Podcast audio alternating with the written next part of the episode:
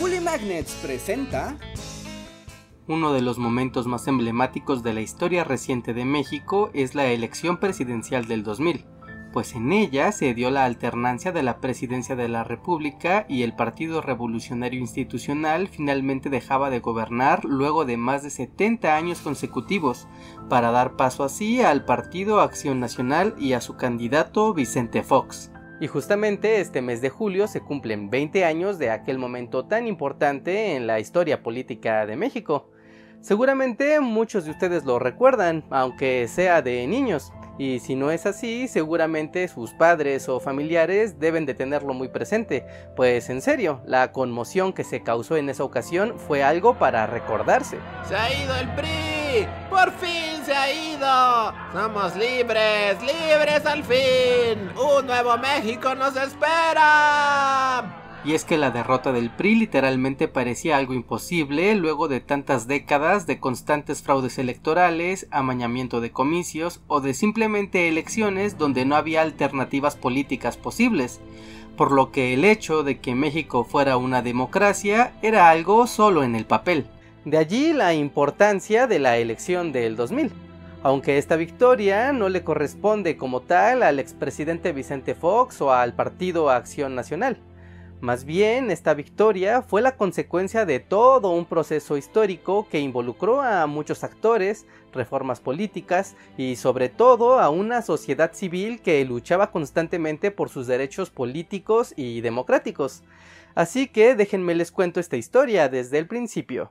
Esta es la historia de la transición democrática del 2000, la que ganó Vicente Fox, o sea yo. Nuestra historia comienza en 1976. En ese momento el PRI era una fuerza incuestionable y José López Portillo comenzaba su campaña electoral a la presidencia sin contrincantes. Por un lado, el PAN no había presentado candidatos y por otro, el Partido Comunista Mexicano, que era la única fuerza de importancia política en ese entonces, no era considerado legalmente como un partido, por lo que no aparecería en las boletas de la elección. Como consecuencia, todo mundo sabía de antemano que el PRI iba a ganar, pues al final, el día de la elección, solo iba a haber una opción, que iba a ser José López Portillo. Me encanta la democracia. Para el PRI era una situación perfecta, pero para la oposición era la peor de las pesadillas. Por un lado, era prácticamente imposible registrar nuevos partidos políticos, mientras que por el otro, los partidos que ya estaban no podían recibir dinero del erario público para sus campañas, porque así lo marcaba la ley. Bueno, el PRI sí podía recibir dinero del erario público, pero eso era porque el presidente podía desviar dinero a diestra y siniestra y nadie podía hacer nada contra eso. ¿Y qué van a hacer? ¿Quejarse? Para ese momento, el recuerdo de la matanza del 68 aún estaba muy presente, y eso causaba una gran efervescencia en la lucha política en busca de derechos civiles. Por otro lado, la industrialización del país había generado movimientos sindicales, que también buscaban expresarse mediante movimientos políticos. También, por otro lado, existían los movimientos campesinos que también necesitaban hacerse oír en la gran mesa de debate público. Y finalmente, el nivel educativo en todo el país había aumentado, por lo que hacer una elección de un solo candidato era claramente un cuento que nadie se iba a tragar. Pues a mí me parece bastante bien. López Portillo no podía permitir que se repitiera ese escenario, pues aunque el PRI fuera a ganar todas las elecciones, se tenía que generar la ilusión del sistema democrático de partidos. Es decir, que si esto iba a ser un teatro, tenía que dar al menos un espectáculo medianamente creíble. De allí que el presidente lanzó una reforma constitucional, donde se permitía el registro de nuevos partidos políticos. Exigimos voz y representación política. México es muy diverso y complejo como para canalizar todo en un solo partido político. Bueno, bueno, si con eso se calman, por mí está bien. Igual no van a ganar. La reforma de 1977 permitía el registro de nuevos partidos políticos, les daba espacio en los medios de comunicación y les otorgaba presupuesto público para poder operar. Además, cambiaba las reglas para ingresar a la Cámara de Diputados de modo que pudieran participar, aunque todo previsto para que siempre fueran una minoría sin peso alguno. Al final de la reforma, los partidos registrados fueron el Partido Comunista Mexicano, el Demócrata Mexicano y el Socialista de los Trabajadores, que se sumaban a los de tradición de ese entonces, que eran el PRI, el PAN, el Partido Auténtico de la Revolución Mexicana y el Partido Popular Socialista. A pesar de que la reforma del 77 eran apenas unas migajas, permitió el fortalecimiento de los partidos políticos y para 1979 el Partido Comunista Mexicano ganó una primera elección en el estado de Guerrero, mientras que el Partido Acción Nacional ganó varios más en el norte del país.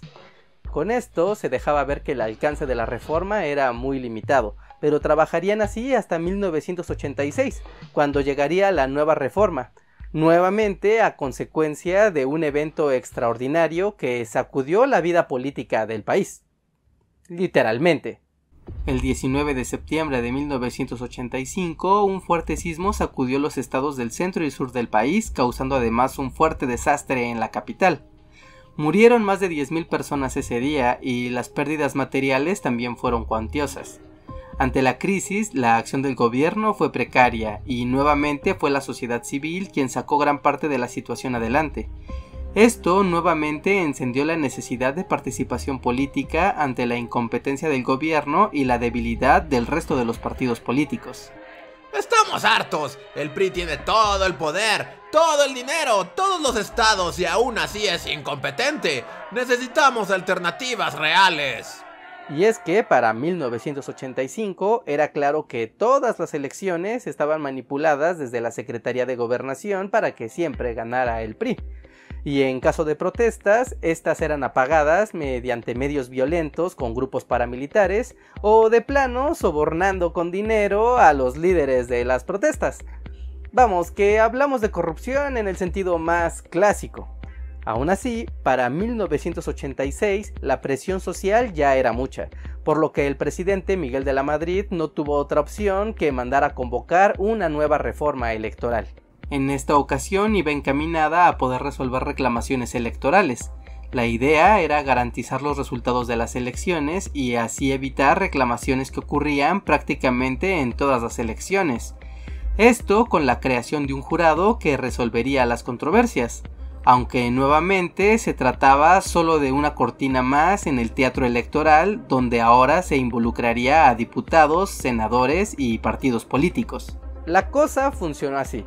Para resolver controversias electorales, la Comisión Federal Electoral tendría que asignar a seis personas que hicieran de juez y que tendrían la última palabra.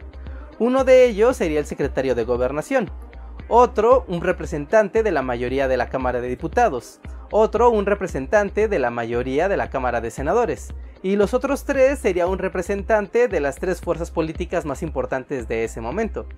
Con esto, el PRI se encargaba de tener siempre cuatro de los seis votos a su favor, el del secretario de gobernación, el de diputados, el de senadores y el del partido.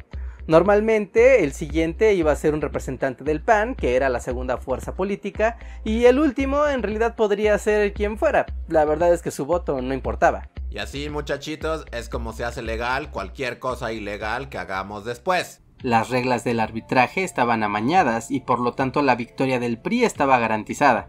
Sin embargo, inesperadamente surgió una fuerza política de izquierda desde dentro del mismo PRI que buscaba el acceso democrático a los altos cargos del gobierno, pues hasta ese momento lo normal era que la elección fuera arbitraria por favoritismos y conveniencias personales del presidente, por lo que gran parte de los miembros del partido jamás podrían acceder a la alta cúpula del poder. De ese movimiento surgió el Frente Democrático Nacional, encabezado por Cuauhtémoc Cárdenas, quien tenía la puerta abierta para registrar su partido a la elección presidencial gracias a la reforma del 77. De allí que muchas de las demás fuerzas de izquierda se le unieron, por lo que al momento de llegar la elección, Cuauhtémoc Cárdenas dirigía un movimiento de bastante importancia. Aún así, el día de la elección, todos sabemos qué fue lo que pasó. Hemos tenido dificultades en, la recepción de la información. La elección presidencial resultó ser cuestionable, por lo que se trató de impugnar. Sin embargo, como ya se los conté hace rato, la Comisión Federal Electoral tenía la última palabra y estaba conformada por el secretario de Gobernación y miembros del PRI, por lo que su decisión de tomar la elección válida era inamovible y ilegal. Luego de la elección del 88, las protestas fueron una constante en prácticamente todo el territorio, por lo que el PRI tenía nuevamente la necesidad de legitimar tanto al presidente como a los procesos electorales, aunque estos siempre eran fraudulentos y llenos de impugnaciones. De allí que la sociedad civil siempre se mantenía presente y observadora de todas las elecciones, aunque legalmente no tenía ningún instrumento ni tampoco tenían herramientas claras para hacerlo. A pesar de esto, tanto el PAN como el recién creado PRD comenzaron a tener cada vez más presencia en el gobierno, aunque hay que subrayarlo, esto no fue solo gracias a las elecciones, sino a la constante vigilancia de la sociedad civil para hacerlas válidas. Vamos a vigilar cada casilla, cada voto y cada urna para que haya evidencia de los fraudes, la compra de votos y los conteos falsos. No nos vamos a quedar con los brazos cruzados. Durante la presidencia de Salinas de Gortari se crearon nuevamente reformas para dar legitimidad a los procesos electorales. De allí que se disolviera la Comisión Federal Electoral y se creara el Instituto Federal Electoral. También de ahí se dio derecho a los ciudadanos de ser observadores de todos los procesos electorales, aunque esto en realidad era solamente una concesión, pues legalmente los ciudadanos no tenían ningún instrumento legal para reclamar por cualquiera de las irregularidades que presenciaran. Los ciudadanos ahora pueden ver los procesos de la elección, pero no pueden tocarlos. Así llegó 1994 tal vez uno de los años más violentos en la vida política de México. En primer lugar, ese año surgió el Ejército Zapatista de Liberación Nacional, y meses más tarde se dio el asesinato del candidato del PRI a la presidencia, Luis Donaldo Colosio. A pesar de ese escenario, las autoridades consideraban que se podían dar las elecciones de forma clara y transparente, además de bien observadas por los ciudadanos. Al final el resultado fue el mismo y ganó el PRI a pesar de todo. Digamos que esta vez no gracias a un fraude electoral, sino más bien a un elemento un poco más práctico. Utilizamos cantidades obscenas de dinero, tanto del presupuesto público como de los empresarios. Con la presidencia de Ernesto Cedillo también llegó una terrible crisis económica, esto seguido de un rescate bancario conocido como el Fobaproa que endeudó enormemente al país. Para resolver la crisis, el gobierno de México pidió un crédito al gobierno de Estados Unidos y al Fondo Monetario Internacional, con lo que México pudo mantenerse financieramente a flote e iniciar su recuperación económica pero todo tiene un precio, pues además de los intereses que se tenían que pagar por el dinero que se prestó, México también se comprometía a demostrar que era una verdadera democracia y que dejaría de estar haciendo tanto teatro. De allí que el presidente Ernesto Cedillo convocó a una reforma electoral de gran calado. En ella, tanto el PRI como el PAN llegaron a muchos acuerdos. Sin embargo, el PRD oponía resistencia, pues argumentaban que no era correcto subordinar a la política mexicana a las reglamentaciones que imponía el Fondo Monetario Internacional. Aún así, al final también terminaron cediendo. Ya estuvo bien de tu teatrito, México. Si quieres que te preste dinero, tienes que tener una democracia al estilo americano. Con la reforma del 96 se fortaleció al IFE para por fin tener legalmente la ansiada participación ciudadana, observadores electorales imparciales, cuenta y verificación de los votos por parte de representantes de todos los partidos, reglas para impugnar elecciones en todos los niveles, reglas de competencia que le daban dinero a los partidos según su tamaño, y por ley todos los partidos tenían derecho a tener el mismo tiempo de exposición en los medios de comunicación. Con esta reforma se daba la sensación de transparencia al momento de contar los votos, y con ella también llegaba presupuesto para todos los partidos políticos. Con ello, por primera vez en toda la historia, todos los partidos políticos tenían más o menos las mismas condiciones para competir en una elección, aunque claro, todo con dinero público, lo cual al final era un poco caro para las finanzas del país por lo que para los políticos esta profesión comenzó a hacerse bastante rentable, pues no importaba si ganabas o perdías, igual ibas a recibir dinero del erario público por el solo hecho de existir. Supongo que si las cosas van a salir bien, debe valer la pena tanto dinero. Las elecciones de 1997 pusieron a prueba la reforma y por primera vez en la historia la Cámara de Diputados dejó de tener mayoría absoluta del PRI. Los estados de Nuevo León y Querétaro fueron ganados por el PAN, la capital del país por el PRD, y Campeche, Colima, San Luis Potosí y Sonora se mantuvieron con el PRI. En términos generales, todos los participantes terminaron conformes con los resultados, por lo que la prueba definitiva de la reforma vendría con la elección presidencial del 2000.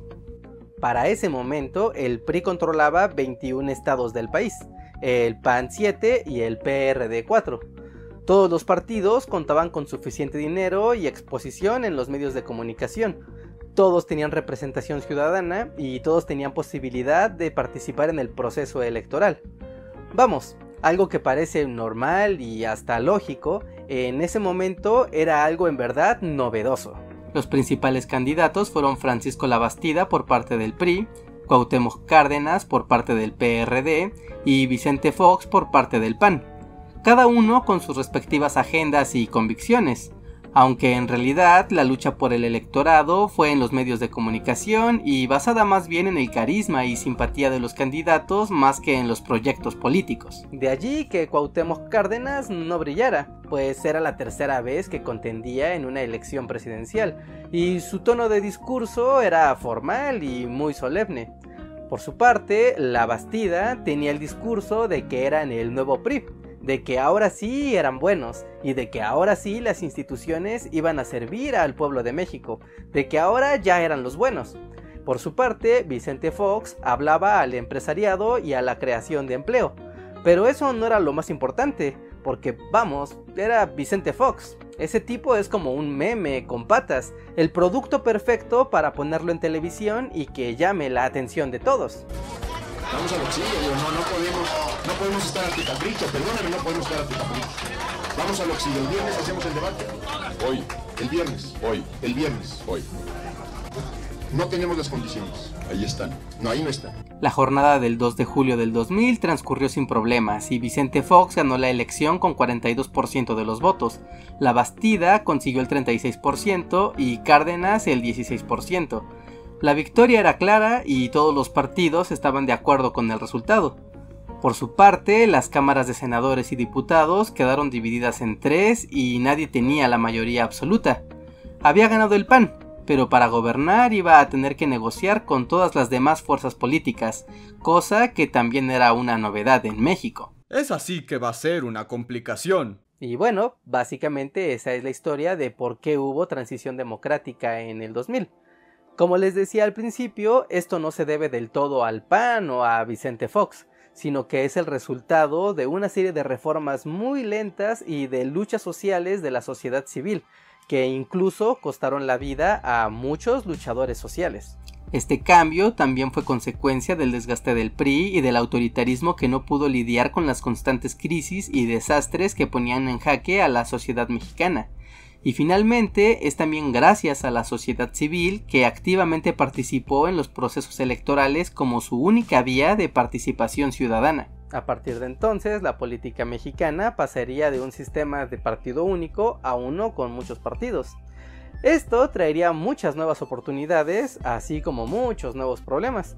También traería nuevas formas de corrupción y nuevas formas y artimañas para hacer fraudes electorales. Pero eso amigos ya es tema para otros videos. Por el momento solo me gustaría saber si es que les ha gustado este tema.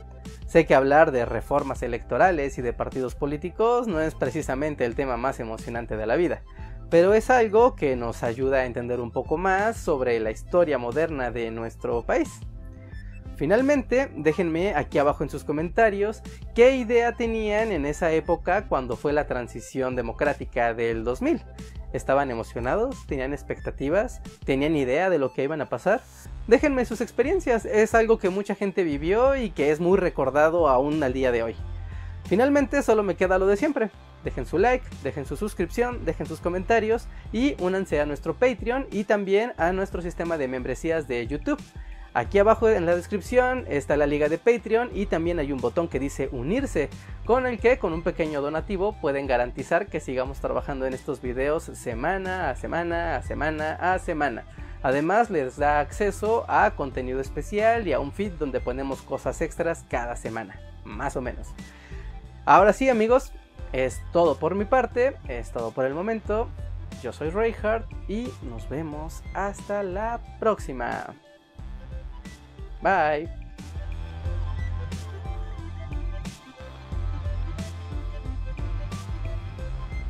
Déjenles cuento que cuando Fox llegó yo tenía 13 años. No tenía mucha idea de política, pero hasta en la escuela los niños hacíamos bromas con frases y cosas que veíamos de Fox en la televisión. Y era bien claro que los adultos tenían bien altas sus expectativas de que algo grande iba a cambiar.